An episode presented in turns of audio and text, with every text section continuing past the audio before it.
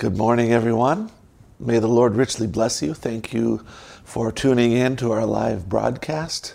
I'm Jason DeMars, and I want to remind you that you can send your questions, prayer requests, or testimonies to me at jasondemars.com. We also have free resources on our website that you can order, and I will mail to you uh, free. It's free and free shipping. So no charges for that. Number of materials there if you'd like them, and we ship uh, by God's grace and His provision anywhere around the world. Also remind you that to uh, subscribe if you're on if you're on Facebook, like our page and make sure that you uh, get our notifications. And if you're on YouTube, make sure you subscribe and click on the little bell so that you get updated when we go live. We're going to continue on to the oneness of the Godhead, part three, and we'll go right into it now. Uh, we mentioned before the attributes of Jehovah, Yahweh, that need to be expressed and manifested.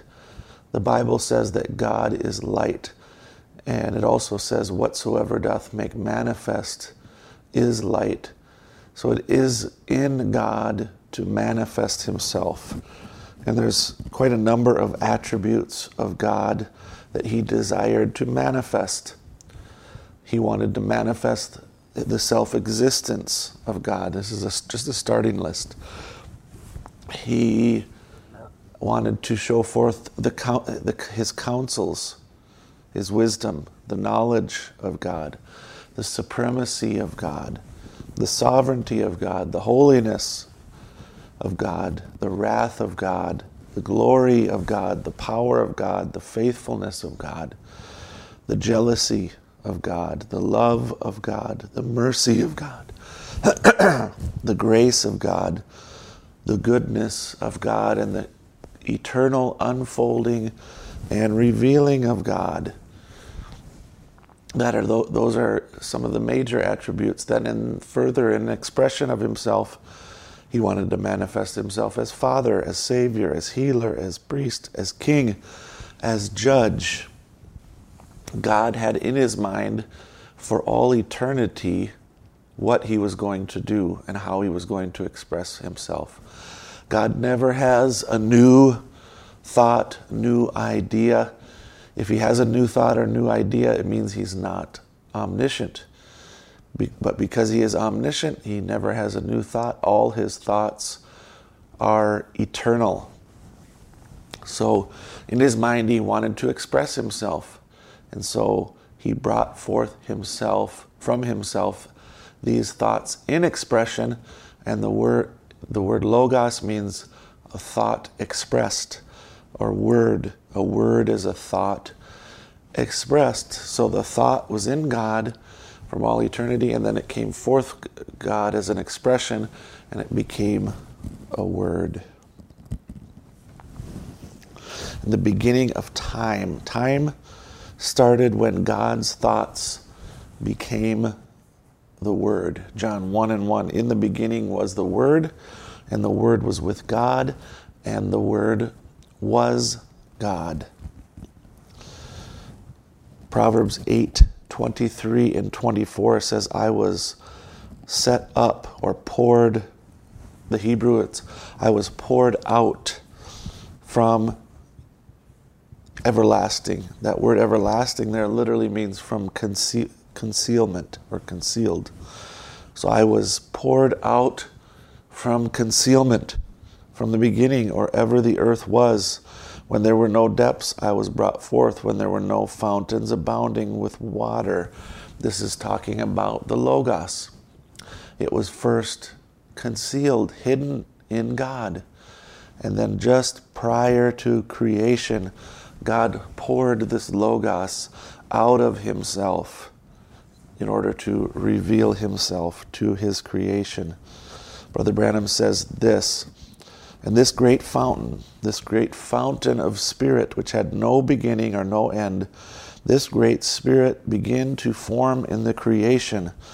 And the Logos that went out from it was the Son of God. It was the only visible form that the Spirit had. And it was a theophany, which means a body, and the body was like a man. The theophany of God, the express image of the invisible God. Remember, God is, always will be invisible. No man has seen God any time, nor can you see him. But from himself he put forth the Logos. And that Logos is to later become the Son of God. Theophany, Brother Branham says this the theophany is a human body that's glorified, not exactly with flesh and blood like it will be in its glorified state, but it is a form of a human body that doesn't eat, neither does it drink, but it's a body, a body that's waiting for us. As soon as we leave this one, now in there we enter into that body, and that's the kind of body that God was, for he said, Let us make man in our own image. Genesis 1 1, in the beginning, God created the heavens and the earth. And then 26 and 27, and God said, Let us make man in our own image, after our likeness, and let them have dominion over the fish of the sea, and over the fowl of the air, and over the cattle, and over all the earth, and over every creeping thing that creeps upon the earth. So God created man in his own image. In the image of God created he him, male and female created he them. So, what does that mean? Does that mean there's multiple persons in the Godhead when he says, let us? Well, let's just look at the plain meaning of language. When I say, let, let us go to the beach, or let us go to the restaurant, what am I saying? I'm speaking of myself, singular, and I'm speaking of someone who is not me. So God says, "Let us make man in our image."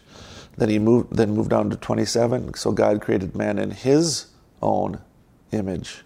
In the image of God created he him, male and female created he them. So then it goes from one verse it uses a plural personal pronoun and then the next verse it uses three times singular personal pronoun for God. So this is God speaking to other people who are not Him.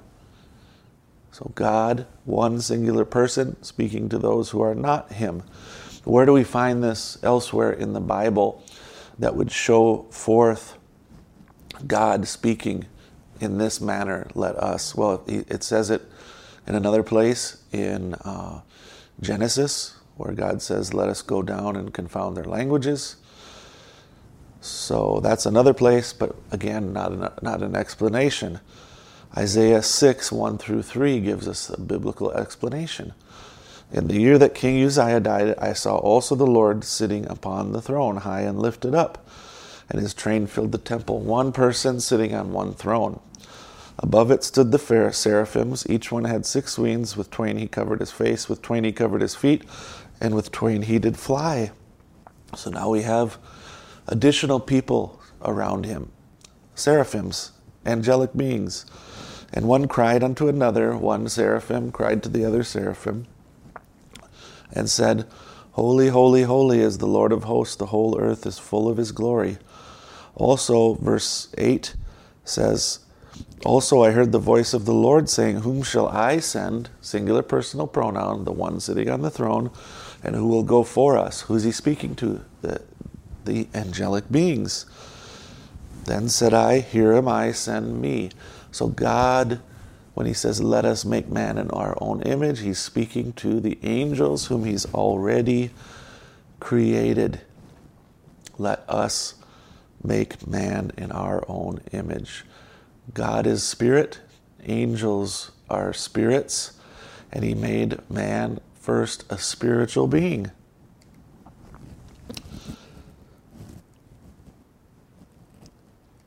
Then Brother Branham says that then that theophany was made flesh in the person Christ Jesus. And then all the fullness of the Trinity dwelt in him, both Father, Son, and Holy Spirit, all in that. So let's look at some of the theophanies in the Old Testament. Exodus 13:21 says, And the Lord went before them by day in a pillar of a cloud to lead them by lead them the way, and by night in a pillar of fire to give them light to go by day and by night. So God represented himself as the pillar of fire, the cloud by day. We also know he came down to Solomon's temple in the form of the Shekinah glory. Uh, he represented himself as the manna, Christ represented himself as the manna that came down from heaven, as the brass serpent, as the rock in the wilderness, also as Melchizedek. Look at what Brother Branham says in Hebrews chapter 7 uh, in 1957. And this Melchizedek was not Jesus, for he was God. And what made Jesus and God different? That Jesus was the tabernacle that God dwelt in. See now, Melchizedek, Jesus had both father and mother, and this man had neither father or mother. Jesus has a, had a beginning of life, and he had an end of life. This man had no father, no mother, no beginning of days or ending of life, but it was the self same person. Huh? How does that work? It was. Melchizedek and Jesus was one, but Jesus was the earthly body born and fashioned after sin. What he's saying is he was born, he, he was likened, uh, he, he was born in the fashion of a man. He was born in the likeness of sinful man. He wasn't a sinful man, but he was born in the likeness of sinful man. So Jesus and God are different. How is the, how are they different? One had a beginning, the other had no beginning. Jesus is the body, not just a body, he's a man. But Jesus Christ was the body that God tabernacled in and revealed himself through. Well, I'm going to bring it to a close on that point. If you have any questions, prayer requests, or testimonies, please let me know at jasondemars.com. May the Lord richly bless you.